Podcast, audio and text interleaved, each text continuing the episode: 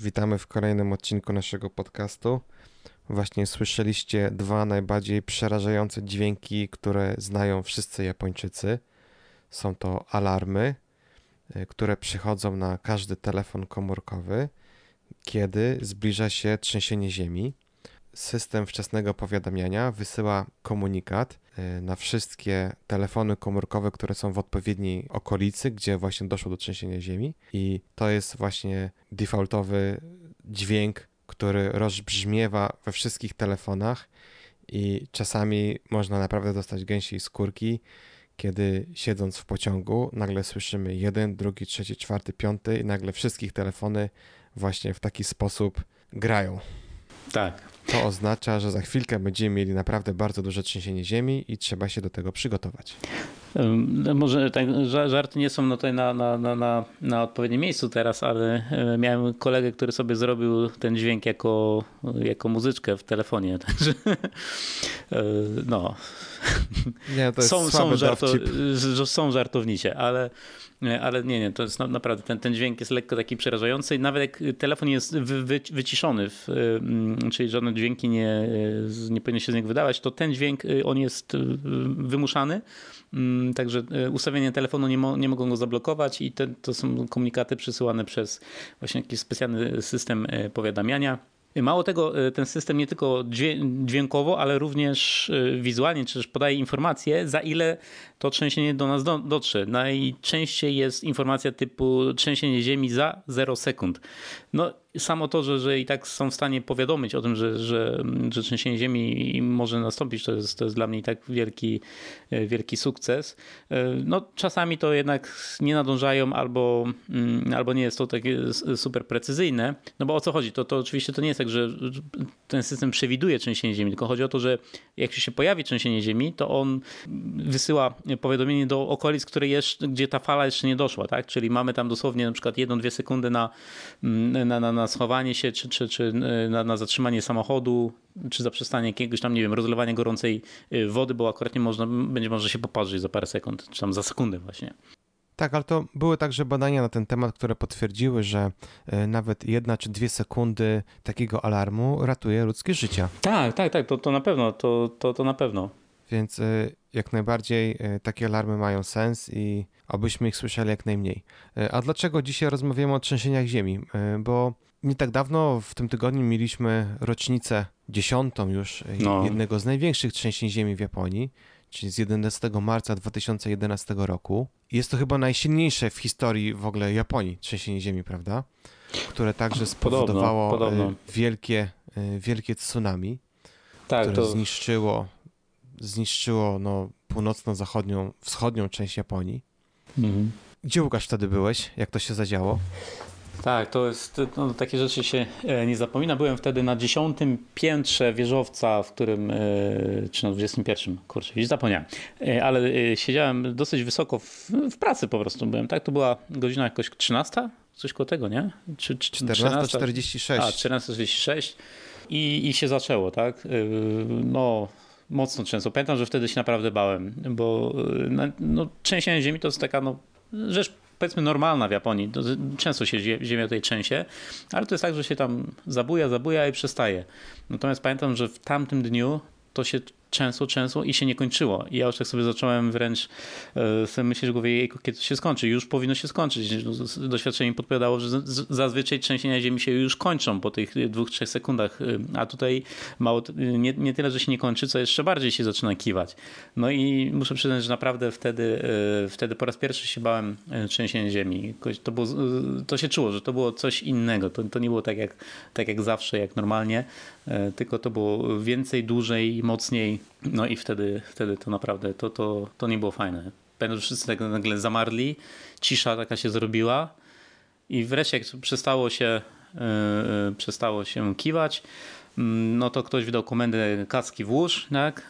Yy, odsunąć się od okien, czyli takie właśnie standardowe podejście, które, do którego są trenowani Japończycy, nie? czyli od, oddalić od okien, kas, yy, kaski na głowę, no ale oczywiście wszyscy cyk, kaski na głowę i wszyscy wrócili do pracy.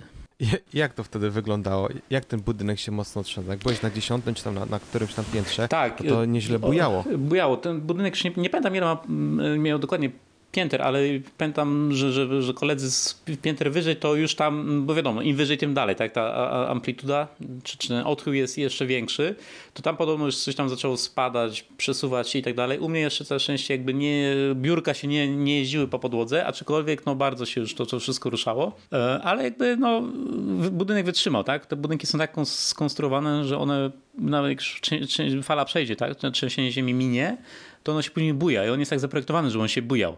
I najgorsze było to bujanie, bo człowiek czuje się jakby był na jakiejś łajbie, na, na, na jakimś statku i to to się buja, buja i nawet jak już nic nie widać tego, nie można określić wzrokowo wręcz, że się buja, ale człowiek czuje dalej, że, że budynek się e, buja i to było też takie dodatkowe dziwne uczucie. E, I szczerze mówiąc, jak pierwsze takie te pierwsze sekundy mm, po tym, po tym trzęsieniu ziemi, no to tam no, czuć było, że jest mocno, no to, to mm, wszyscy nałożyli te, te kaski, odsunęliśmy się do okien mm, i jakby wróciliśmy do, do, do, swoich tam prac, tak? Czyli normalnie pracowaliśmy. Natomiast y, ktoś gdzieś krzyknął, ej patrz, tam się coś pali, nie? Tam jakiś dym. I faktycznie było widać e, pożar, dosyć gruby, mocny dym. E, chyba to jakieś rafineria albo jakieś, jakieś zakłady przemysłowe. E, gdzieś tam w oddali, w okolicach Yokohamy coś się zaczęło palić. No i później wszyscy zaczęli nagle, wiadomo jak to jest, tak? Jakieś tam wiadomości, coś tego. No i się okazało, że, że, że w tej północnej części Japonii to faktycznie tam było mocno. Później to już jest taka fala, tak? Już przychodzą kolejne wiadomości, przychodzą informacje na temat siły e, magnitudy, magnitudy tej, tego trzęsienia ziemi, e, Shindo jakie było, o tym zaraz pewnie Marek opowie. No i wtedy już, już jakby no, jest lekka taka atmosfera się już zaczęła robić gęsta. Tym bardziej, co chwila napływały kolejne informacje, już nie tylko o samym trzęsieniu ziemi, albo ale o tym budynku, gdzie my się znajdowaliśmy. A to pękła rura, a to coś tam, a to coś tam. Kazali nam nie wychodzić na, na zewnątrz, bo to jest najrozsądniejsza rzecz, którą trzeba zrobić. Znaczy, nie, nie wolno wychodzić na zewnątrz, tak? jak jest trzęsienie ziemi, właśnie z powodu tsunami lub jeszcze jakichś innych nieprzewidywanych okoliczności. Natomiast po paru godzinach kazali nam się ewakuować z tego budynku, bo okazało się, że jakieś uszkodzenia e, rur i innych tam rzeczy były na tyle poważne, że, że lepiej już w tym budynku nie być. Aczkolwiek przez te parę godzin, dopóki to nie było tego ogłoszenia, to normalnie wszyscy jakby pracowaliśmy tam lekko, wiadomo, zestresowani, e, ale normalnie ludzie, e, ludzie pracowali. Także to, to były takie te pierwsze chwile po trzęsieniu ziemi. Myślę, że jak było dalej, to jeszcze zaraz sobie opowiemy. E, a ty, Marku, gdzie, e, gdzie byłeś wtedy? Ja wtedy byłem, e, poszedłem do takiej family restaurant, takiej restauracji rodzinnej, Salzeria.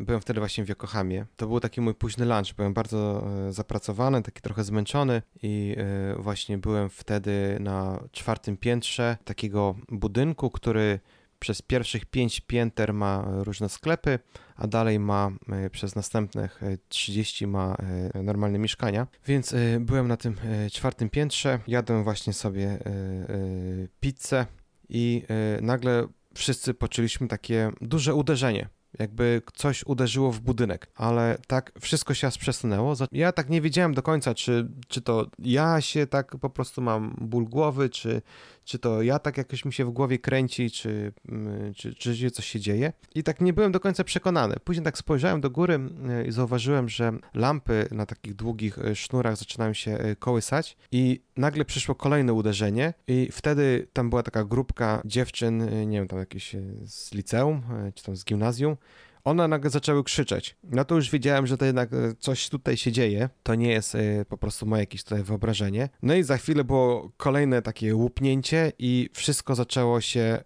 bardzo tak gwałtownie i bardzo radykalnie bujać, trząść. E, pamiętam wtedy, że długo się zastanawiałem, chciałem jak najszybciej wyjść, więc wybiegłem. Wybiegając jeszcze, E, zostawiłem tysiąc jenów e, zapłaty przy kasie. Kasjer e, był schowany, ukucnął za ladą, ale zauważył, że położyłem rachunek, a było tam 950 jenów, czyli 50 jenów reszty.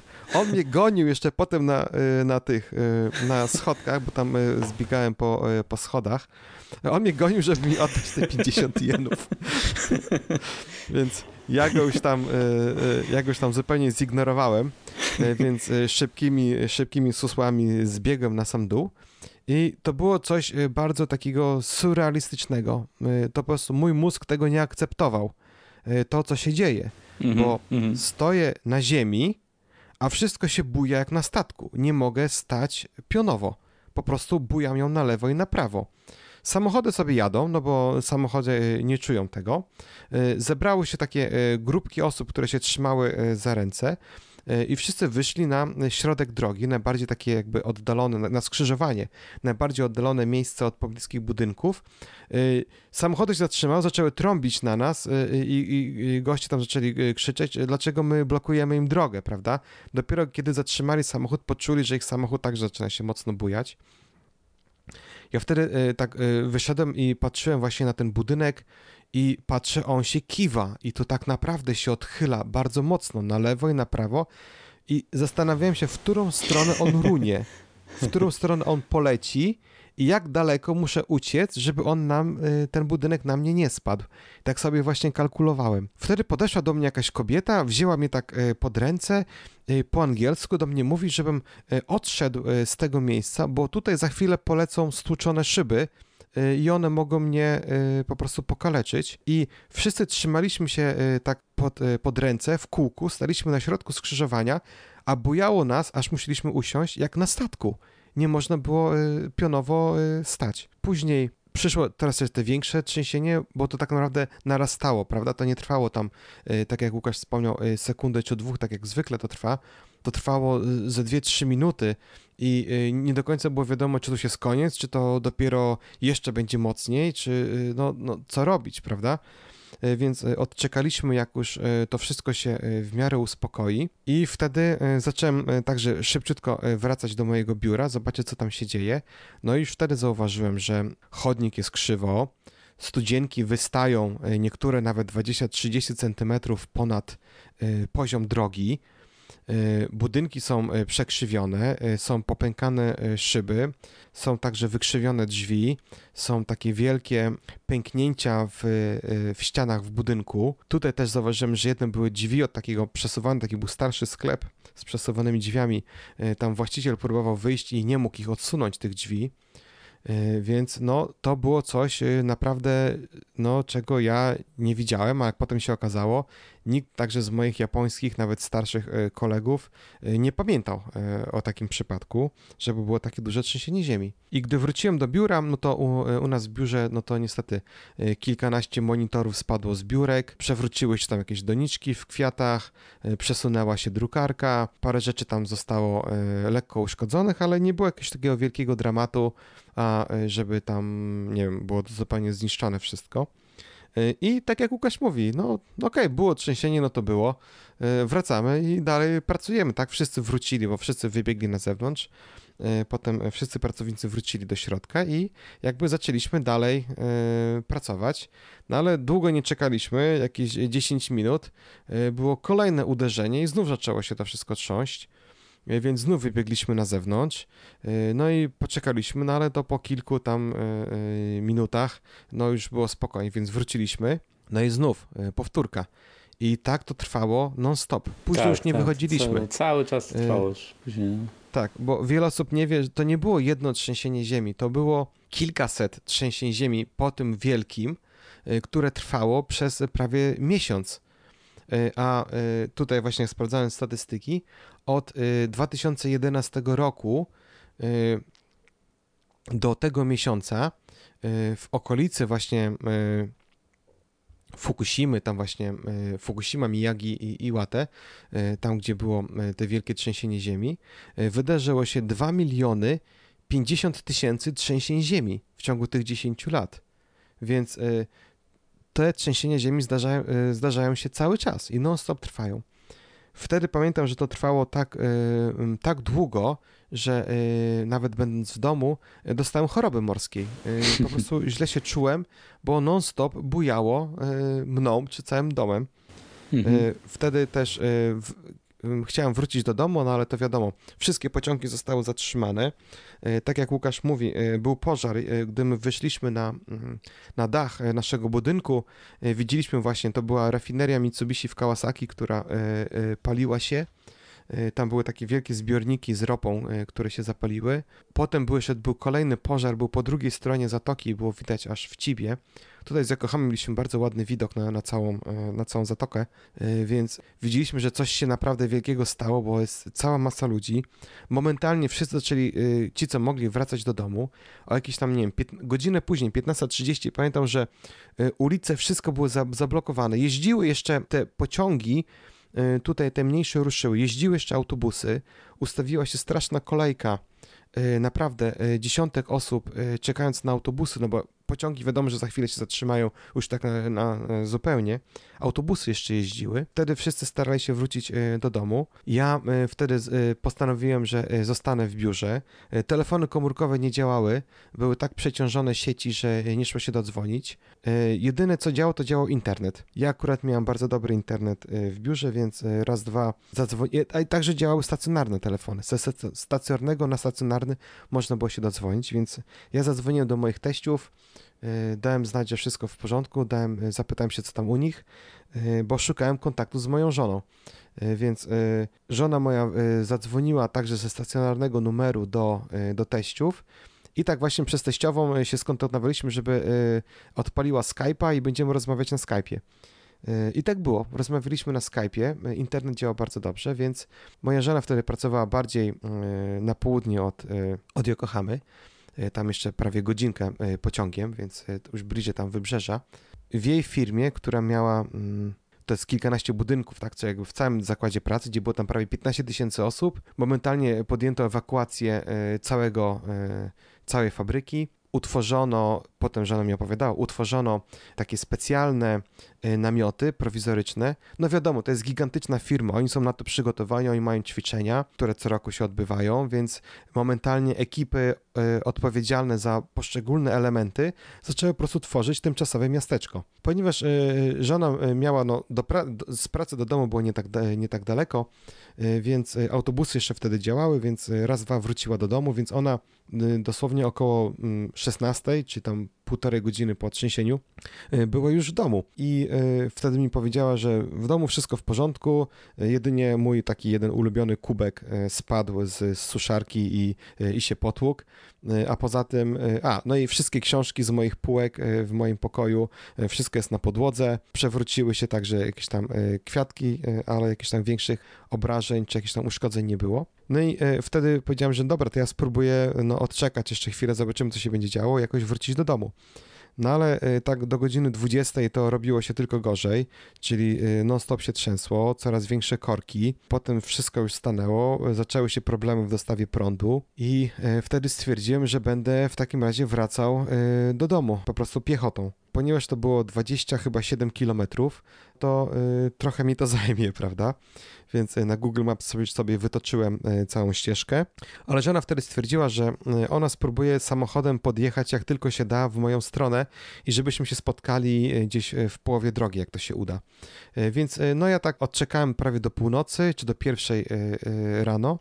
I wtedy mm, zacząłem iść wyznaczoną trasą właśnie przy, e, przy autostradzie, żeby, znaczy przy takiej drodze szybkiego ruchu, bo to nie była autostrada, e, żeby właśnie e, znaleźć moją żonę. No ale wtedy już zobaczyłem pierwszy problem. Sznur samochodów był tak wielki i było po prostu już ciemno, że nie ma opcji, żeby się znaleźć. No po prostu to jest prawie, że niemożliwe. Żona z kolei mi mówiła, że jak jechała samochodem, to zapaliła się kontrolka paliwa. Więc e, wszystko co najgorsze to się właśnie zistrzyło, że zaraz skończy się paliwo, prawda? Będzie stała w korku. No ale wtedy e, miała taki przypływ e, geniuszu. Zauważyła, że karetki i straże pożarne pojechały na stację benzynową, więc ona zjechała za nimi. Wszystkie samochody stały w sznurze. Ona zjechała za nimi i zajechała na stację benzynową i zatankowała samochód do pełna. I się to okazało, że to było genialne posunięcie, no bo następnego dnia Wszystkie i przez następny prawie miesiąc wszystkie stacje benzynowe były zupełnie puste. E, paliwo po prostu znikło i, i, go po prostu nie było. I ona tak jechała w tym korku, powolutku się poruszała i spotkaliśmy się po dwóch dniach, e, po dwóch dniach, po dwóch godzinach. No i wtedy zawróciliśmy, no i na szczęście w przeciwną stronę e, była droga prawie że pusta. W naszą stronę było, no, znaczy w tą stronę przeciwną było dalej korek, więc około tam 5 rano byliśmy już w domu. No i następnego dnia, coś śmieszne, moja żona poszła normalnie do pracy, chociaż to się ciągle e, trzęsło. E, ja stwierdziłem, że zostanę w domu i za każdym razem, kiedy e, mocno bujało, więc już instynktownie wybiegałem i otwierałem drzwi, blokowałem, żeby się nie zakleszczyć. Także musiałem odblokować, bo działa system automatyczny, który odcina zasilanie oraz gaz, więc musiałem odblokować właśnie licznik z gazem, licznik z prądem i e, za każdym razem, jak coś się bardziej, coś takiego większego było, to musiałem e, odblokowywać ręcznie, więc e, ja byłem w domu, pracowałem z domu. No a później, pamiętam, to było 11 kwietnia, dokładnie miesiąc później, było kolejne wielkie trzęsienie i było naprawdę, nie była aż takie silne, to nie była taka dziewiątka, ale to było coś naprawdę, gdzie wszystkim się przypomniało, że to jeszcze nie jest koniec i jeszcze daleko jest do tego końca. Mhm. Uff. Wspomnienia, nie? Tak. Ja pamiętam, że z tamtego okresu, co najbardziej mnie uderzyło, mm, to jakby takie, mm, jak to nazwać? No wiadomo, trzęsienie ziemi, straszna rzecz, y, ale jakby nie, nie, tak naprawdę Y, nie robiło to y, żadnego wrażenia na, na, na moich tam współpracownikach, na, na, kolegach. Jakby oni to przyjmowali tak bardzo naturalnie. Pobujali się, pobujali, w kaskach robiliśmy dalej to, co mieliśmy robić. Dopiero się ruszyło, jak faktycznie kazali nam opuścić ten, ten, ten, ten budynek, nasze biuro. Tam zostało, bo, wiadomo, to, to był tam wieczór 18 chyba, czy coś takiego. Wiadomo było, że, że nie wrócimy do domów tak normalnie, e, bo jak Marek wspomniał, bo i korki, wszystko stanęło, pociągi nie jeżdżą. Mm, to przygotowali tam dla tych, co nie mogli wrócić, przygotowali tam w oddzielnym budynku mm, no jakieś tam miejsce, gdzie mo można było e, pójść i spędzić prawdopodobnie noc. Ja się zdecydowałem e, na pierwszą wycieczkę do, do Shibuya. Mm, to nie było to dużo, tam parę kilometrów, y, to miejsce, gdzie pracowałem. Y, I, no i wyruszyłem w trasę, tam był umówiony, y, w Shibuya miałem się spotkać z moją dziewczyną wtedy. No i już udałem się w tą trasę i to było, tak, to było naprawdę niesamowite wrażenie, bo wszystko stało wtedy już. Mm, żadne samochody praktycznie nie jeździły, tylko, tylko jakieś karetki i, i tak dalej. I te mas, masy ludzi, chodzący po ulicach, to, to była taka, taka masa ludzi przy, przywalająca się przy, przez Tokio. To było ciekawe doświadczenie. E, I oczywiście też y, chciałem coś kupić, bo wiedziałem, czym to, się, czym to grozi to zaszedłem do jakiegoś pierwszego, drugiego kombini, to już praktycznie wszystko było wyczyszczone. Aczkolwiek też gdzieś chyba nawet memy ktoś z tego porobił. Jakieś takie pieczywo, pieczywo zdrowotne, czy jakieś takie rzeczy, takie typu tam, nie wiem, wegańskie jedzenie, to było nieruszone, półki pełne, ale wszystko inne było wykupione. to, to, to, było, to było ciekawe. E, ale coś, coś tam jeszcze zdołałem sobie e, kupić. No i wieczorem jakoś tam udało nam się spotkać, no i co tu dalej robić, no bo do domu e, to była dopiero Shibuya, tak, a do domu to jeszcze tam kolejne kilkanaście czy kilkadziesiąt kilometrów. No to postanowiliśmy, że, że, że do rana pewnie pociągi ruszą, to gdzieś tam e, przebimbamy w jakichś knajpkach, tak. No i się okazało, że oczywiście miliony ludzi miały ten sam pomysł. E, wszędzie było praktycznie pełno, we wszystkich knajpach, barach i tak dalej. E, no, Shibuya jest słynna z, z Love Hoteli, no to pomyśleliśmy, że może pójdziemy do Love Hotelu, przenocować. E, okazało się, że o, o, oczywiście wszyscy mieli taki sam pomysł e, i, i tam były ciekawe sceny. Widziałem mm, na przykład, no już naprawdę takie starsze osoby chodzące między tymi e, love hotelami. Takie ciekawe doświadczenie. Normalnie tego, tego nie widać. Albo pary męsko-męskie, damsko-damskie, krążące od love hotelu do love hotelu, szukające miejsca dla siebie. no, oczywiście już wszystko było po, po, pozajmowane. No, gdzieś tam udało nam się znaleźć jakieś miejsce w jakiejś knajpce, chyba, chyba okinawskiej, z tego co pamiętam. E, ale wtedy też coś mnie tknęło, żeby sprawdzić Facebook. I już, bo już tak im dalej w las, w sensie już była tam, nie wiem, trzecia w nocy chyba, no to już ten internet powoli wracał taki mobilny e, e, do życia. No i okazało się, że pociągi w kierunku mojego domu zostały wznowione chyba o 5 nad ranem, także jakoś udało nam się wrócić do domu, byliśmy właśnie około 6 chyba.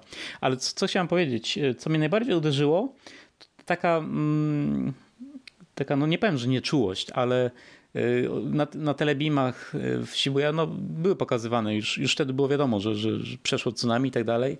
Były pokazywane obrazy Kesenumy, czyli z, z tych, tych miejscowości, które najbardziej by ucierpiały jak to tsunami przechodzi, ale ludzie jakby tak, no tak patrzyli, tak oglądali tak jakby film oglądali, nie? Y, to nie było jakieś Jezus Maria, ale tragedia. Tak ludzie no, tak patrzyli, ty patrz, patrz, ale, ale zalało, nie? I idą dalej tam na przykład z piłem w ręku i się śmieją dalej, nie? Zupełnie było nie, nie, było, nie było tego czuć. Tak, tak naprawdę to były jakby dwa światy, tak? Czyli to, co się stało gdzieś tam w Tohoku i to, co jest tutaj w Tokio. No w Tokio po prostu pociągi stanęły, no często stają, bo tam jesteś samobójcy, nie samobójcy, coś tam się podziało. No to nic, idziemy, popijemy, wrócimy e, rano do pracy, a później, znaczy do domu, a kolejnego dnia znowu do pracy. Y, I tak, tak to naprawdę wyglądało. Y, jakby nie, nie, ludzie w Tokio nie odczuwali po, powagi tej sprawy, czy też nie chcieli tego może odczuć. To jest, to jest takie trochę głębsze, wydaje mi się, zagadnienie e, socjologiczne wręcz, jak, jak to jest tutaj e, postrzegane. I pamiętam, że to mnie bardzo jakoś tak, e, no ja byłem zszokowany osobiście. No tragedia, no widać jak tych ludzi tam zalewa, wszystko, nie? Te samochody porywane przez te tsunami, a, a jakby Japończycy jakoś tak się tym nie, nie, nie przejmowali. No dla nich to było no, może nienormalne, ale jakoś tak nie, nie, nie, nie, nie dało się wyczuć tej powagi sytuacji. No, sytuacja troszkę zmieniła się kolejnego ranka. Budzę się chyba, chyba jakoś dziewiąta. To było takie, no wiadomo, jeszcze lekko niedos, yy, nie, nie, nie, niedospane po nie, nieprzespanej nocy prawie, że. No i słyszę wiadomości, bo już leciały wiadomości e, rano w domu. Słyszę, że tam wybuch w elektrowni w Fukushimie. Jak ja tylko to, to było dosłownie jak, po, jak otworzyłem oczy, usłyszałem taką wiadomość. Ja mówię, ty Azusa, dawaj, e, zamykaj okna, wszystko, nie? Nabieraj wody do, do wanny, ja idę ten, do sklepu, nie? wiadomo, no tutaj BHP, tak, i, i, i przysposobienie obronne miałem zdane e, w liceum w Polsce, wiem, wiem z czym to grozi. Ubrałem jakieś maseczki, to co miałem, nigdy tego nie robiłem, ale jakieś ubrałem maseczki, maseczki, poszedłem od razu biegiem do sklepu e, i dobrze zrobiłem, bo e, jeszcze zdążyłem kupić jakieś tam parę rzeczy typu rycz, woda, jakieś takie, no wiadomo, te najpotrzebniejsze rzeczy, później już tego nie było. No i to była wtedy, i tak naprawdę wtedy się zaczęło e, naprawdę, nie? Co to będzie? Będzie ewakuacja Tokio? Nie będzie. Wybuchnie? Nie wybuchnie. Będzie meltdown? Nie będzie meltdowna. I tak naprawdę to wtedy dopiero jakby Tokio zaczęło bardziej się interesować tym, co się stało tam na północy, kiedy rzeczywiście mogło to dosięgnąć ich. E, co też, ale co, co, nie, co nie przekłada się na to, że, że jakiś tam, nie wiem, e, był wstrzymany ruch, e, czy, czy, czy ludzie byli zwolnieni z pracy? Nie, absolutnie nie. Po prostu wszyscy, tak ja również szedłem do pracy rano, normalnie cyk kolejki, y, pociągi były bardzo mocno opóźnione, było mniej pociągów niż normalnie, czyli żeby w ogóle wejść na stację, to czekałem chyba tam w kilkuset metrowej kolejce, żeby wejść y, na stację, a później jeszcze wiadomo ileś tam czasu, żeby wejść do pociągu, nie? No ale wszyscy normalnie czekają sobie ładnie w kolejeczce y, i, i tak, to, tak to wyglądało. Czyli dopiero jak pojawiły się problemy z Fukushimą, to w Tokio tak na poważnie ludzie jakby zaczęli się tym tematem zajmować. Takie było moje odczucie. No ja też się z tym zgadzam. Na początku też. Ja nawet ja, ja także nie, nie, nie, zdawałem sobie sprawy z tego, co się tam stało, no bo e, wiadomości były takie e, bardzo urywkowe, z różnych tam tylko e, części pokazywane. Wiadomo było, że, że idzie wielkie tsunami, że tam będzie problem, ale jakby tak ciężko było sobie to wyobrazić, no bo jeszcze nie było tych jakby nagrań, tak? Nie, nie widziałeś tego na własne oczy. I yy, gdy następnego dnia, właśnie tak jak Łukasz mówi, yy, powiedzieli, że właśnie elektrownia jest uszkodzona i yy, robi się problem, to ja zrobiłem dokładnie tak samo. Yy, czyli zamknąłem wszystkie okna, taśmą uszczelniłem. Mieliśmy taki mm, w mieszkaniu jak to się nazywa, taki wywiecznik, który też zamknąłem i, i, i zakleiłem go. Też mówię, że szybko siadamy w samochód, jedziemy, objedziemy tu najbliższe sklepy, kupujemy ile się tylko da właśnie wody, jakiegoś jedzenia i tak dalej. Y, objechaliśmy, no ale no, tak jak Łukasz właśnie wspomniał, pustki wszędzie. Jedynie taki mieliśmy mały taki sklep, taki coś w rodzaju kombini, ale taki, to nie była jakaś sieciówka, to był jakiś przez jakąś tam po prostu rodzinę prowadzony.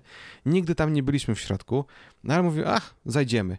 No i to się okazało, że chyba wszyscy tam tak samo myśleli, że skoro nie ma w dużych sklepach, no to w tym małym na pewno nie będzie. A okazało się, że tam wszystko prawie było, więc y, kupiliśmy i, i kanapki, i, i jakiś właśnie ryż, jakieś zupki, wodę y, i tak dalej, żeby tam przetrwać ten czas, no bo nie wiadomo jak długo tak naprawdę będziemy tutaj uwięzieni. Także moja żona dostała y, informację, żeby, że może zostać w domu, nie musi jechać do pracy, no ale ona no, stwierdziła, że ona jednak pojedzie więc no, no tak, obowiązki obowiązkami, więc pojechała do pracy samochodem. E, no ja zostałem w domu, zaklejony taśmami, więc e, ten, e, sprawdzałem tylko wiadomości, no i stawałem się ekspertem od elektrowni atomowej, od badaniu radiacji, więc przeczytałem wszystkie możliwe artykuły, jakie znalazłem, oglądałem filmiki z konferencji radiologów, analizowałem różne scenariusze i, i no było naprawdę przerażająco, no bo tak naprawdę nie było wiadomo, co tak. tam się dzieje. E, dziennikarze też próbowali tam się dostać e, do tej całej elektrowni. Rząd nie mówił do końca, co tam się dzieje, no bo także nie było. Pokazali ten nagranie, nie wiem czy pamiętasz, jak była ta telekonferencja centrali TEPCO z pracownikami tej Fukushimy, że oni między sobą faksy wysyłali, no bo się okazało, że żadne telefony nie działają telefony, które mieli awaryjne, y, miały wyczerpane baterie i nie mogli się dodzwonić, takie bezprzewodowe. Hmm. Y, PHS-y nie działały, działała tylko jakaś jedna linia naziemna y, faksowa, więc faksem sobie wysyłali i działało też system ten telekonferencji, więc y, wrzeszczeli jedni na drugich, y, to było, bo to pokazywali w telewizji chyba na żywo, ja nie wiem, czy oni nie wiedzieli, co oni robią i nagle było wielkie cięcie, no bo po prostu tam się ostro y, kłócili między sobą, co mają zrobić. No tak. I to niby tam byli jacyś tam y, dyrektorzy, czy jakieś tam osoby decyzyjne, prawda? No i później y, nastąpiło y, rzecz dziwna, bo zaprzestano emisji reklam w telewizji, także odwołano wiele programów, że czasami była po prostu czarna, czarny ekran przez cały program. Albo zamiast reklam puszczono po prostu no, do obrzydzenia, powtarzano te same jakieś filmiki, które zleciła jedna organizacja, która zajmuje się taką mm, pracą charytatywną, dbaniem o e, kontakty międzyludzkie, więc e, stworzyli takich e, kilkanaście filmików,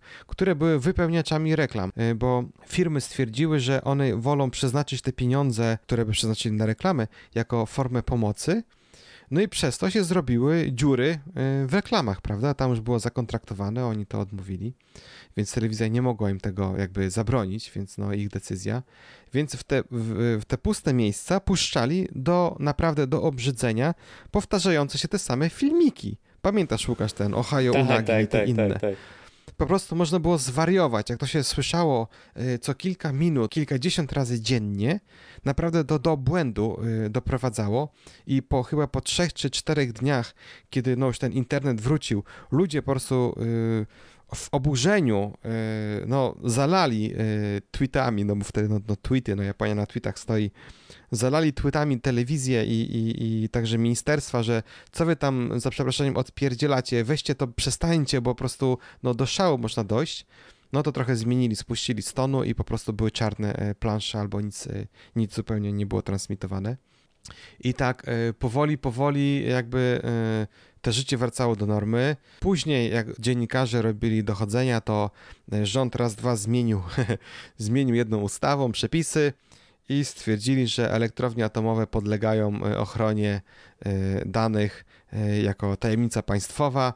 W związku z tym nie można publikować żadnych informacji o, o, o elektrowniach, w tym właśnie o Fukushimie, jako to jest po prostu złamanie tajemnicy państwowej i grozi za to więzienie. Więc nagle wiadomości ucichły, nie było wiadomo co. Później pojawiały się e, różne e, newsy na, e, na niejapońskich serwisach. Tam była jedna niesamowita, w ogóle zrobiła na mnie niesamowite wrażenie. Była to relacja amerykańskiego generała, który był tutaj. Oni byli akurat. Mm, Okej. W Yokohamie jest port w Yokosuka, który jest bazą jednego i jedynego lotniskowca e, amerykańskiej marynarki, który jest poza, jego baza jest poza Stanami Zjednoczonymi, jest to właśnie tutaj w Japonii. Oni wtedy byli e, na ćwiczeniach, e, byli e, głęboko w oceanie, ale w okolicach, że tak powiem, Fukushimy tamtych rejonów, więc oni powiedzieli, że no, zobaczyli tą straszną tragedię, więc chcieli pomóc. Ta historia mnie strasznie urzekła, bo mm, oni wysłali informację, że wykryli bardzo wysokie promieniowanie radioaktywne, więc oni przeszli w tryb ataku nuklearnego Więc cały lotniskowiec, wszyscy zmienili się właśnie w ten tryb ćwiczeń na tryb wojny. Wysłali helikoptery, wysłali drony, porobili zdjęcia E, i przekazali e, amerykańskiemu, rządowi, że mają w czasie rzeczywistym e, za pomocą dronów mają zdjęcia całych okolic tych zalanych, tych zniszczonych. Widzą SOS napisy na szkołach, na jakichś szpitalach, więc są tam ludzie, którzy czekają na pomoc. I on stwierdził, że oni mają na swoim statku mają kilkanaście sal operacyjnych, mają miejsce chyba na tysiąc osób, jak dobrze pamiętam, łóżek E, szpitalnych, e, więc e, tyle osób mogą przyjąć. Mają jedzenie, mają koce i w zasadzie mogą dostarczyć to w każdą część. Niech tylko pokażą palcem gdzie, oni tam wylądują. No mówi, my jesteśmy marynarką Stanów Zjednoczonych, tak? Zajmujemy się desantem. Pokażcie palce, my tam wylądujemy. Nam nie przeszkadza tsunami, nam nie przeszkadza y, dziury w ziemi, nam po prostu nic nie przeszkadza. Jaki będzie rozkaz, my to zrobimy. No i co zrobił japoński rząd? No to co zwykle zrobił, tak samo to co zrobił, jak były te w latach 80. był ten wielki wypadek, mm, co się rozbił samolot e, JALu. Nic nie zrobił. Nie odpowiedział e, na wezwanie i drony latały tam e, z tego lotniskowca, wracały tylko zatankować paliwo, zrobiły bardzo dokładne zdjęcia, przekazały je właśnie przez ambasadę amerykańską japońskiemu rządowi. E, I generał, e, ponieważ zauważył, że jest kilka szkół e, z dziećmi mm, na dachu, stwierdził, że on podejmuje, jako generał, ma takie prawo, podejmuje decyzję, że oni e, amfibiami po prostu tam wylądują i ewakuują e, całą tą szkołę. I tak się stało. Podpłynęli e, bliżej właśnie lądu, część helikopterami, część właśnie amfibiami, ewakuowali całą szkołę, ponieważ było tak wysokie promieniowanie, że przepłynęli na drugą stronę Japonii, byli po drugiej stronie półwyspu i stamtąd ciągle śmigłowcami ewakuowali ludzi mimo braku oficjalnej zgody z, y, z japońskiego rządu. Ten generał potem został mm, odznaczony. Y, potem y, także była taka operacja, którą nazwali Tomodaci. To pewnie Łukasz słyszałeś o tym. Tak, tak. I to była taka trwająca miesiącami, nawet latami pomoc ze strony amerykańskiej właśnie tutaj ofiarą. A mm, tak jeszcze wracając, żeby dać jakąś skalę, co tam się tak naprawdę stało, więc tam było ponad 400 5 tysięcy zniszczonych domów, prawie 16 tysięcy osób zginęło, ciągle 2,5 tysiąca, ponad 2,5 tysiąca osób jest y, zaginionych. I codziennie policja przeszukuje y, rejony właśnie tam, czy wybrzeży, czy y, jakieś tam różne miejsca, które jeszcze nie były sprawdzone, a nieraz także nawraca, czyli wraca na, te, na ponownie, przeszukując te tereny, które wcześniej były sprawdzone, bo z falami jeszcze ciągle coś tam wraca więc e, ciągle przeszukują i szukają e, no, pozostałości po tych osobach. Ciągle, ciągle jakby ten proces e, trwa.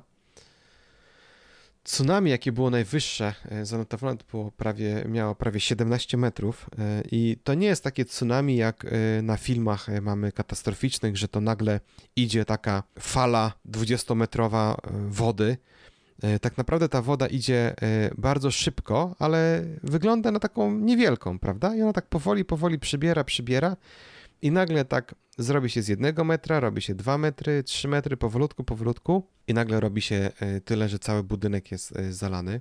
No, jeśli chodzi o elektrownię, to już tam pewnie wiele osób już, już o tym słyszało nieraz i wie, co tam się stało. No, generalnie mury ochronne miały 11 metrów, jak dobrze pamiętam, zostały przelane, woda się przybiła, y, zalała awaryjne generatory prądu, które były na zewnątrz, nie były mm, one y, wodoszczelne, y, przez to zatrzymało się chłodzenie, po prostu cały reaktor się stopił i, i ciągle trwa walka, żeby tam to wszystko jakoś do jakiegoś ładu doprowadzić.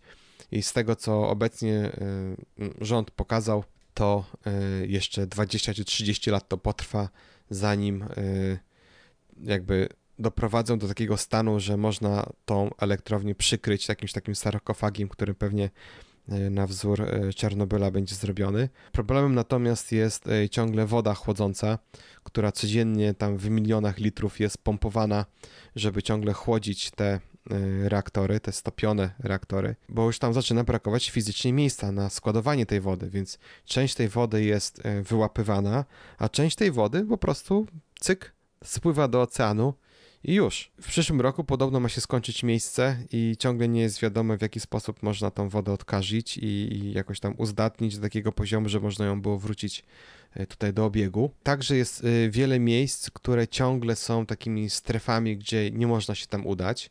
Ciągle są wyjęte ze wstępu, gdyż no, to całe odkażanie e, jeszcze nie zostało w pełni przeprowadzone. E, już e, tam prawie z 1200 km2 to się chyba zmniejszyło do chyba niecałych 340, jak dobrze pamiętam. Jak najbardziej to już to się tam zmienia, ale tak jak w telewizji oglądałem, nie ma żadnego planu ani żadnej informacji, co zrobić e, z tymi najbardziej skażonymi obszarami, gdzie tam ludzie na pewno już nie wrócą. To są jeszcze jakieś lasy, to są jakieś, jakieś no, były pola, to są już nie, nieurodzaje. Po prostu no, nie ma sensu tego y, odkażać, więc najprawdopodobniej zostanie to już tam na zawsze zamknięte taką w rodzaju jakiejś takiej zony, jak przy Czarnobylu, po prostu nie można tam już nigdzie się dostać. Y, jeśli chodzi o pola, no to wiadomo, że Fukushima to była głównie znana z różnych upraw. Z 21 tysięcy hektarów E, prawie 18 tysięcy hektarów zostało odzyskane, czyli e, prawie 93% e, jest ponownie w użyciu. Jeśli chodzi tutaj o osoby, więc ewakuowano prawie pół miliona osób, ale co jest ciekawe, ciągle chyba 40, ponad 40 tysięcy osób mieszka w tych tymczasowych domkach. Mhm. W grudniu już skończono budowę takich mieszkań zastępczych, które rząd, takich, może być takich komunalnych, socjalnych mieszkań. I z tego co wiem, to chyba połowa y, y, osób się przeprowadziła. To y, pozostała połowa jakoś ma się przeprowadzić w tym roku, bo tam jeszcze wykańczają to wszystko. No to można sobie pomyśleć, że jak tyle lat, 10 lat, no to już można zacząć nowe życie, prawda? Także oglądałem wywiad z jednym małżeństwem, które miało sklep z alkoholem i pokazywali, jak wrócili do tego sklepu z alkoholem, no to pierwsze co zauważyli to wybitą szybę, E, otwarte drzwi, podeszli do kasy, kasa była wyłamana, czyli ktoś się włamał i ukradł pieniądze. E, potem sprawdzili to w wielu sklepach w okolicach, no to wszystkie były po prostu obrabowane z pieniędzy, e, więc oni się przenieśli do Osaki za jakieś odszkodowanie, które mieli, otworzyli tam sklep z alkoholem i mieszkają w Osace. No i na pytanie, czy zamierzają wrócić do Fukushimy, no powiedzieli, że no, no nie, no nie, bo to już 10 lat, już jest nowe życie tutaj. E, mają już swój sklep, biznes. Poza tym tam w Fukushimie to jest ciągle miasto duchów. E, tam e, odbudowali, naprawili wiele rzeczy, czyli wyczyścili, są wiele drogi, ale było tam jedno miasteczko, gdzie tam zginęło chyba 80% populacji, no to tam nikt nie wrócił. Tam jest ciągle kilka osób. Był także wywiad z jednym takim starszym panem, no mówi, że on tam chce wrócić, no bo musi tam wrócić, tam jego rodzinna ziemia, no ale mówi, to jest jedynym domem w okolicy, a tam nie ma nic dalej, nie?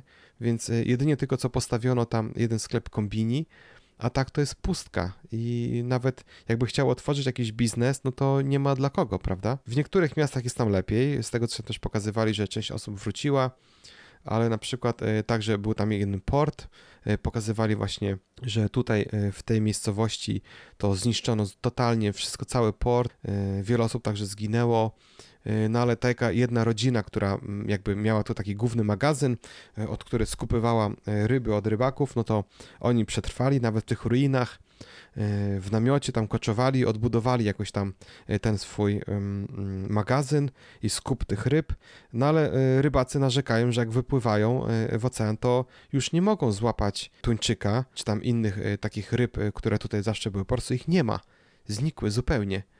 E, więc muszą się przestawić na inny biznes. E, więc e, teraz głównie się specjalizują w wakame. To są takie zielone wodorosty, które służą do owijania na przykład onigiri, albo są dodawane nie wiem, do ramenu, czy, czy generalnie używane w kuchni, więc przekształcają się. Ja mówię, no mam statek, mam tutaj jakby wieloletnią tradycję, no ale no nie ma co tutaj łapać, nie ma po prostu ryb. I dań też biznes się zawala.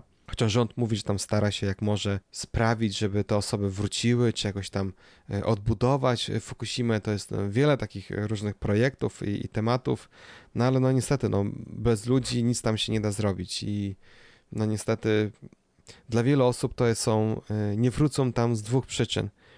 Z jedna to jest taka, że ich cierpienie, jak no wyobraźmy sobie taką sytuację, prawda? Y, jest y, dziewczynka, która no teraz już ma 19 lat, tak, czy już jest osobą dorosłą, y, straciła całą rodzinę, więc jak ona może tam wrócić? Straciła całą rodzinę, wszystkich swoich znajomych, straciła tam dziadków, wujków, została totalną sierotą, E, no, jak, mimo tego, że tam powiedzmy e, odzyska pieniądze od ubezpieczenia, czy tam od rządu, będzie mogła wrócić, wybudować dom, no to jak ona może tam mieszkać, jak ona e, mówi, że po prostu jest tak psychicznie dalej zmęczona i tak jakby ma taki ból, cierpienie, że ona nie może nawet patrzeć na tamto miejsce, nie? Z kolei inne osoby mówią, że no dobrze, no wrócimy, na przykład miał tam restaurację, otworzymy restaurację, no ale no nie ma dla kogo, prawda? Więc no turystów ciągle aż tak za dużo nie ma. No i ten problem no ciągle będzie trwał. Nie wiem, jakie jest twoje zdanie, Łukasz, na ten temat? Tak, no tutaj to, to, to, to niewątpliwie to, to nic nie wróci do, mm, do, do stanu poprzedniego. Y, y, sama Fukushima ze względów również technicznych, tak? No, tam już wiele tych terenów no, nie da się po prostu zamieszkać, czyli no, nie ma sensu tam nawet wracać.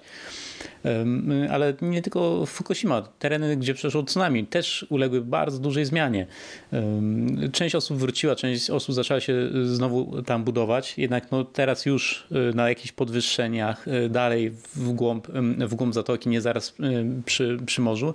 Także niestety tutaj poza tym, tym takim pierwszym uderzeniem e, e, tych kataklizmów, e, czyli trzęsień ziemi i, tsunami, gdzie były ofiary po prostu śmiertelne od razu w tym, w tym momencie, no to ciągle jakby tutaj ta, ta, ta, ta tragedia trwa dla ludzi, którzy tam ciągle muszą żyć albo którzy zostali przesiedleni, przeniesieni, bo tak naprawdę 10 lat to jest, wydaje się z jednej strony długo, a z drugiej strony to ciągle jest jeszcze, no pamięć trwa dla, dla wielu osób starszych, które przeżyły dopasowanie się do innych, do innego miejsca, do innych do innego środowiska, no to nie jest, nie jest proste, dlatego wiele ludzi ciągle wybiera po prostu tkwie, y, życie w tych barakach, nie? W, tych, w tych kontenerach postawionych tymczasowych, tymczasowo już 10 lat y, trwają y, i no to jeszcze chyba wiele lat y, y, minie, zanim y, cała sytuacja się ustatkuje. No całe szczęście infrastruktura tutaj no, to, jest, to jest Japonia, nie? czyli jakby infrastruktura typu drogi, koleje w miarę, w miarę szybko, częściowo to trwało i tak kilka lat,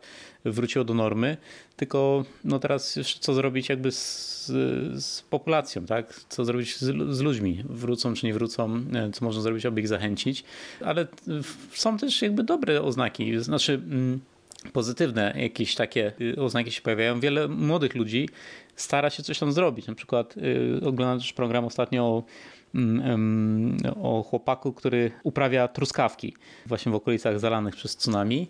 Mm, ale o co chodzi? Y, tam, tamte miejscowości były znane z uprawy truskawek. Oczywiście tsunami wszystko zmiotło z powierzchni ziemi. Praktycznie całe, całe, cała ta kultura truskawek zniknęła i on po prostu jako y, młody ale pochodzący z tamtych okolic, powiedział sobie, dobra, ja to mm, postawię to na nogi, ale tak jak to ma być, czyli nowocześnie, nie? czyli nie, nie sama truskawki, czyli nie, nie sadzić tych truskawek od tak w ziemi, tylko pomyślał sobie, że on to zrobi w sposób, zaprzędzie do tego technologię, nie? czyli pobudował szklarnie e, sterowane zupełnie komputerowo, e, e, unowocześnił cały, mm, cały, cały, cały proces tych upraw, upraw truskawek, zatrudnił jakichś ludzi, którzy mm, mieszkają tam na miejscu i to jest, to jest piękne. No I to, jeśli to pójdzie w tym kierunku, to może się odnowi. Nie, nie, nie będzie powrotu do starego, ale na starym zbuduje się coś, coś nowego. Te truskawki, tak przy okazji, to jednak, żeby nie skłamać, 600 jenów chyba Także straszliwa, straszliwa cena jest za, za, te truskawki, ale podobno są e, super, hiper, bo wszystko jest e, sterowane komputerowo, czyli e, parametry są tak dobierane, żeby ta truskawka była 100% truskawki w truskawce i, i, i podobno już jakiś sukces taki biznesowy uzyskał.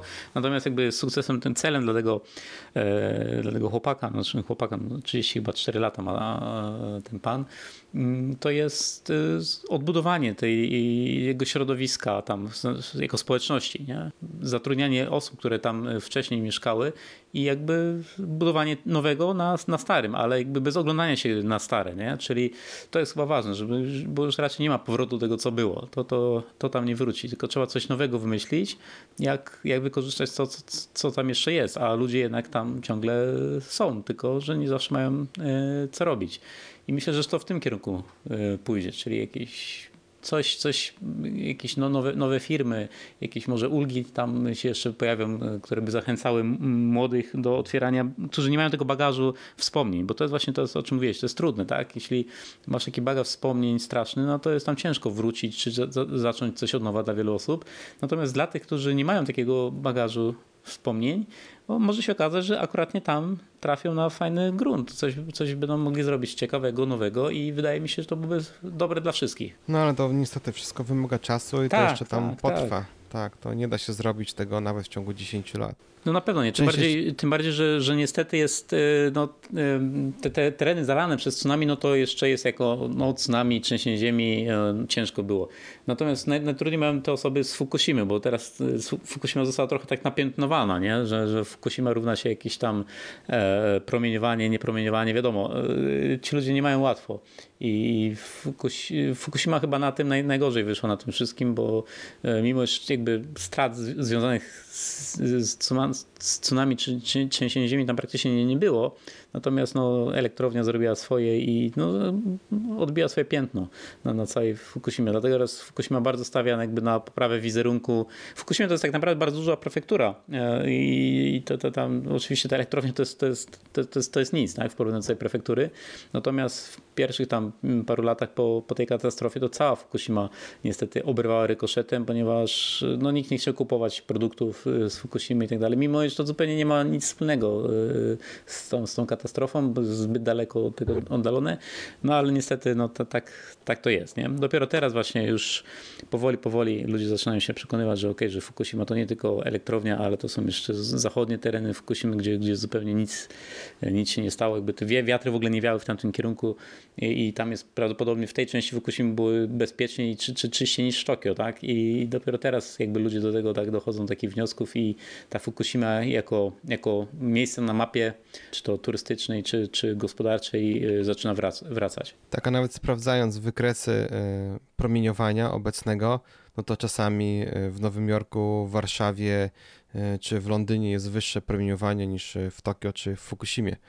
Więc no, to już naprawdę wróciło tam do normy i no ale no tak jak już właśnie wspomniał, ta klątwa tej elektrowni, że jak coś tam jest promieniowanie, y, jest ciągle jest radioaktywne i nie nadaje się do jedzenia, no to niestety no, pokutuje i wiele osób po prostu przestało kupować produkty z Fukushimy. Tak. No ale z czasem, z czasem to się chyba skończy.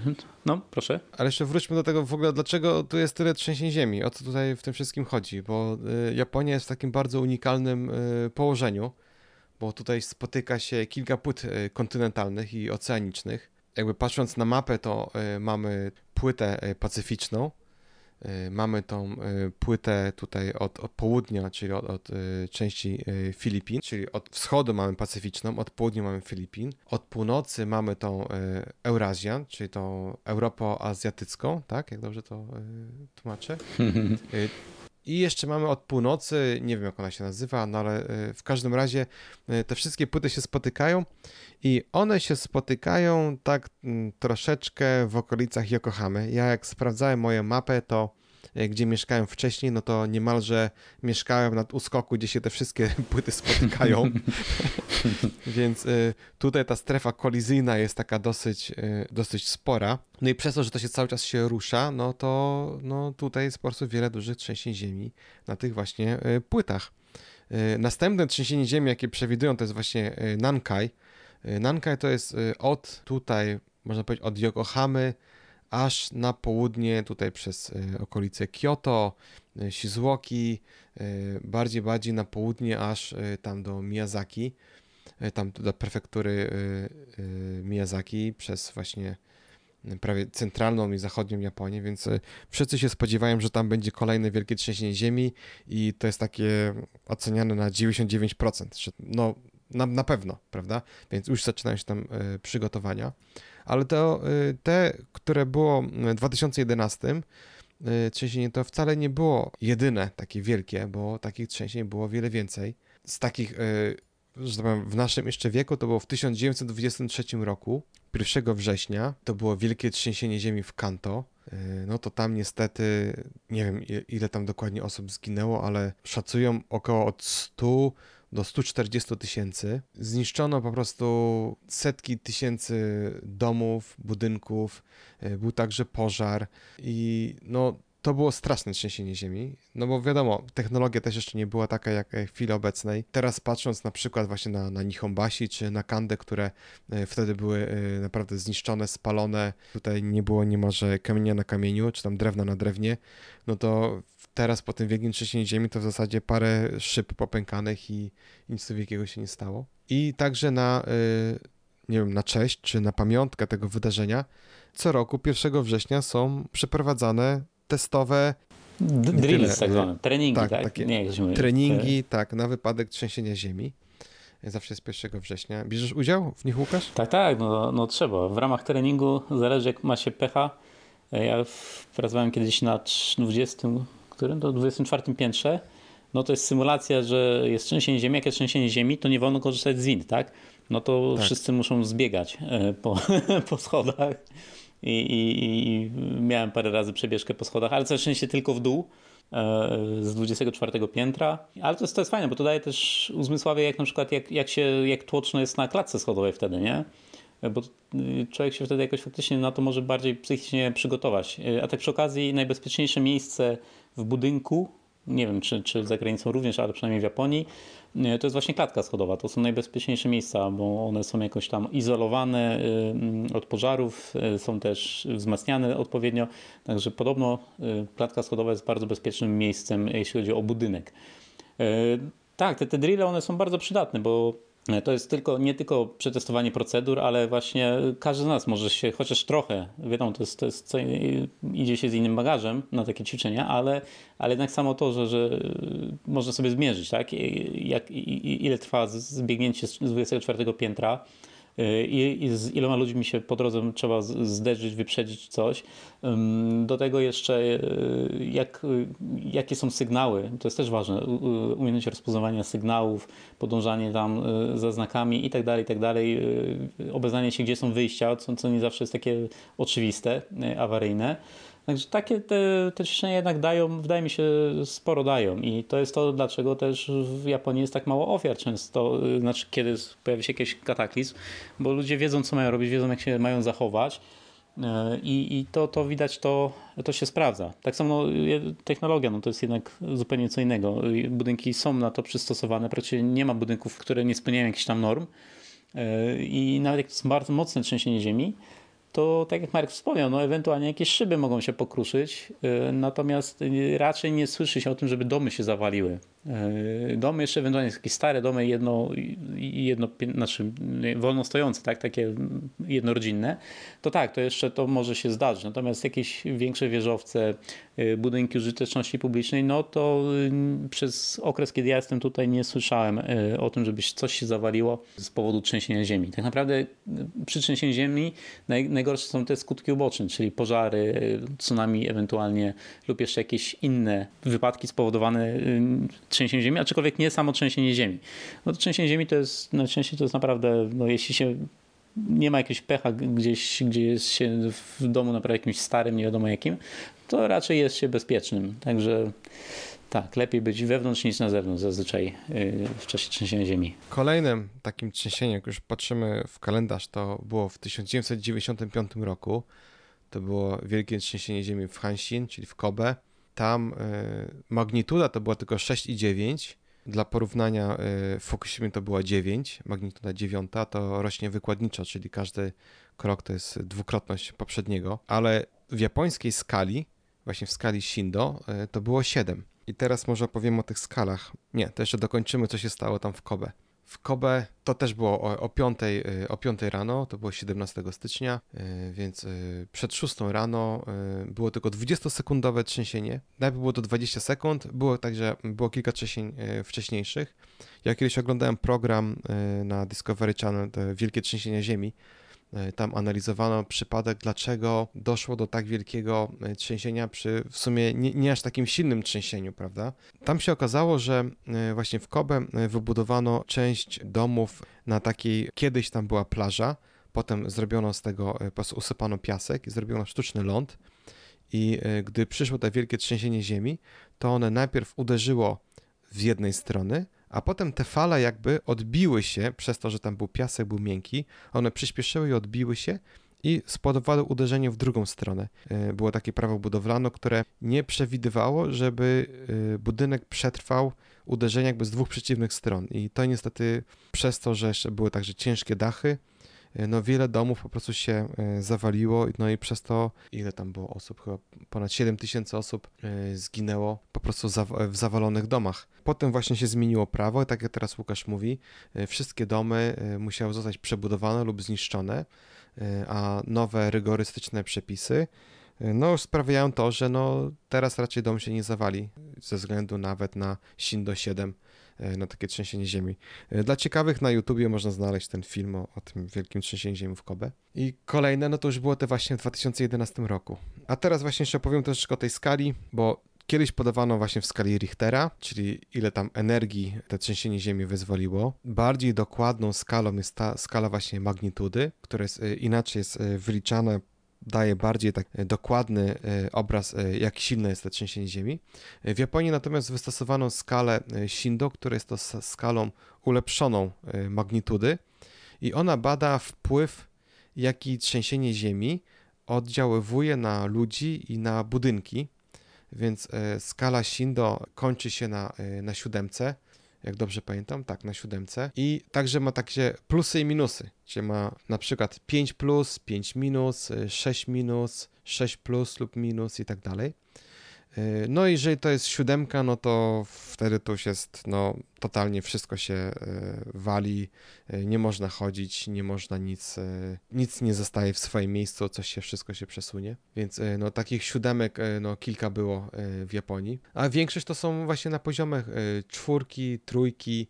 Ja osobiście czwórki, no to odczuwam i tak jakiś niepokój budzą, ale jakieś tam jedynki, dwójki, trójki, no to w zasadzie to nawet już, już nie reaguje na nie, bo to wiadomo, kilka sekund się zaraz się skończy. Przeważnie nic także się w domu y, nie dzieje. Uff, ciężki temat. Coś jeszcze Łukasz dodasz na ten temat? No, ciężki, ale też bardzo e, zapewne ciekawy i skomplikowany. No, nie jesteśmy e, w stanie wszystkiego opowiedzieć. Jeśli mówimy o trzęsieniach ziemi, to już tak może trochę tak rys historyczny czy, czy, czy architektoniczny.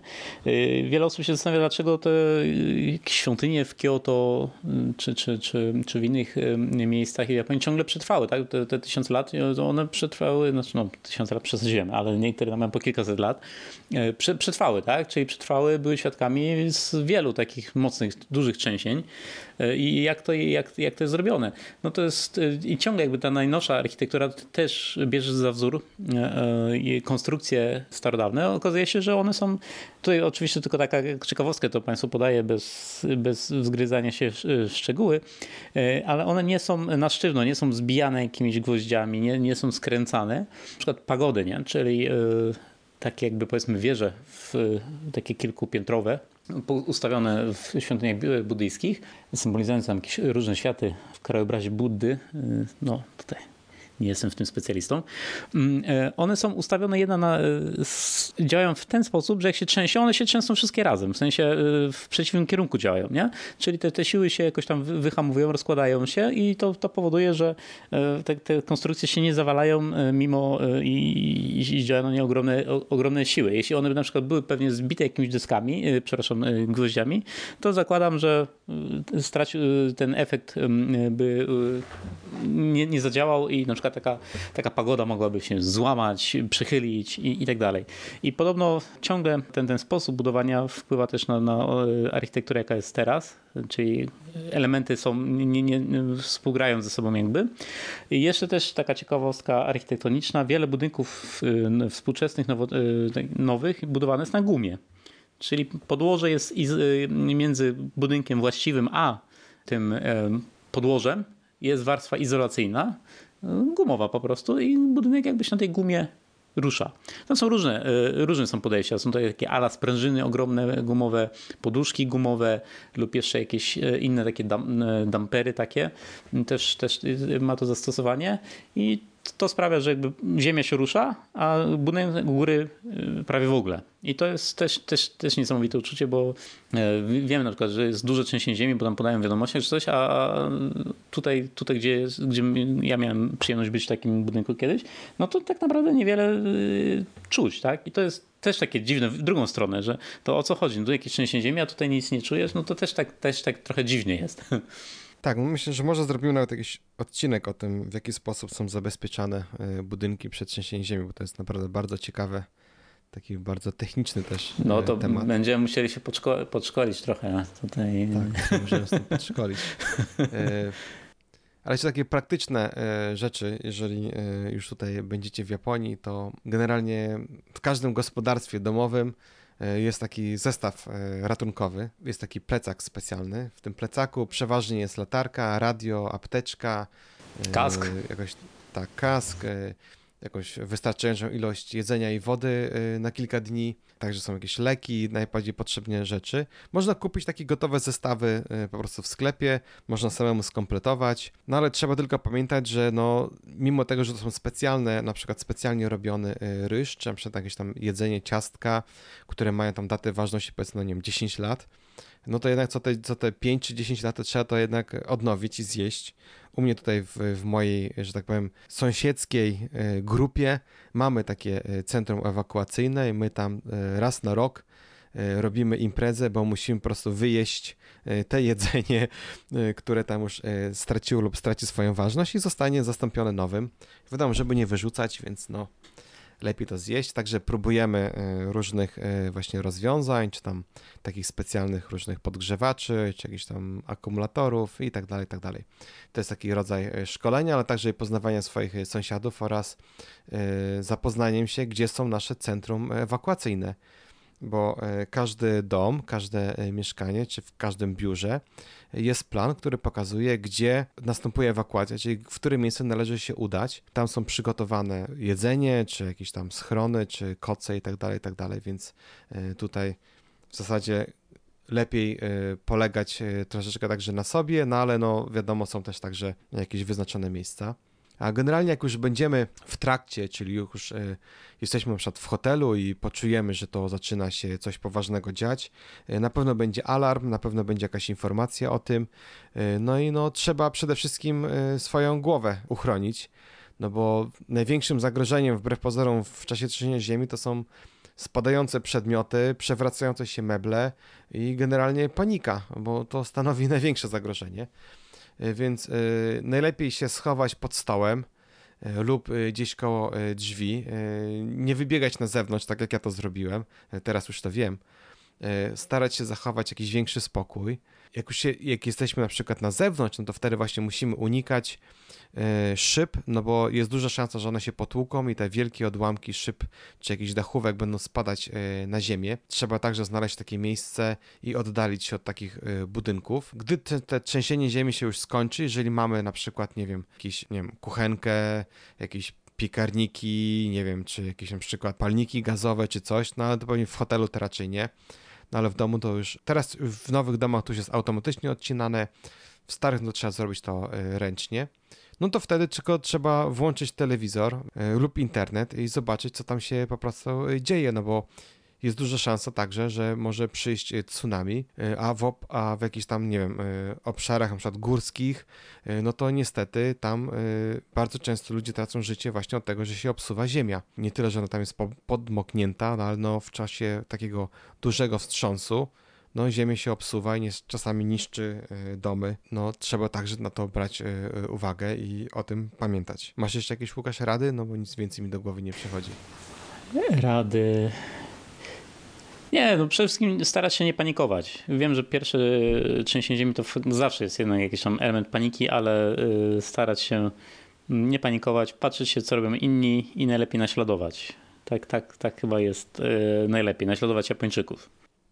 Zdecydowanie, tak. Patrzeć to, co robią inni i razem w grupie próbować się ewakuować. Tak.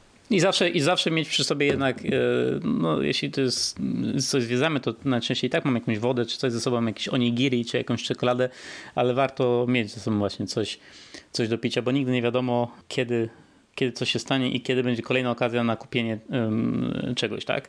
Także warto ze sobą mieć zawsze coś, coś do picia, coś, coś, coś do zjedzenia i tak dalej. Też taka ewentualna e, ciekawostka czy rada, um, właśnie po tym dużym trzęsieniu ziemi w 2011 roku te nowe, no, nowe um, automaty z napojami, które są w wielu, wielu miejscach na każdym rogu praktycznie ulicy w Japonii, e, one uruchamiają, znaczy uruchamiają, przechodzą w, w tryb e, e, kataklizmu i, i, dostarczają, można kupić tam, mm, znaczy kupić, wyciągnąć napoje bez, bez pieniędzy i bez prądu. One działają w jakiś taki sposób, że po prostu jest dostęp wtedy mm, do, do zawartości takiej, takiej skrzynki bez, bez pieniędzy, bez prądu.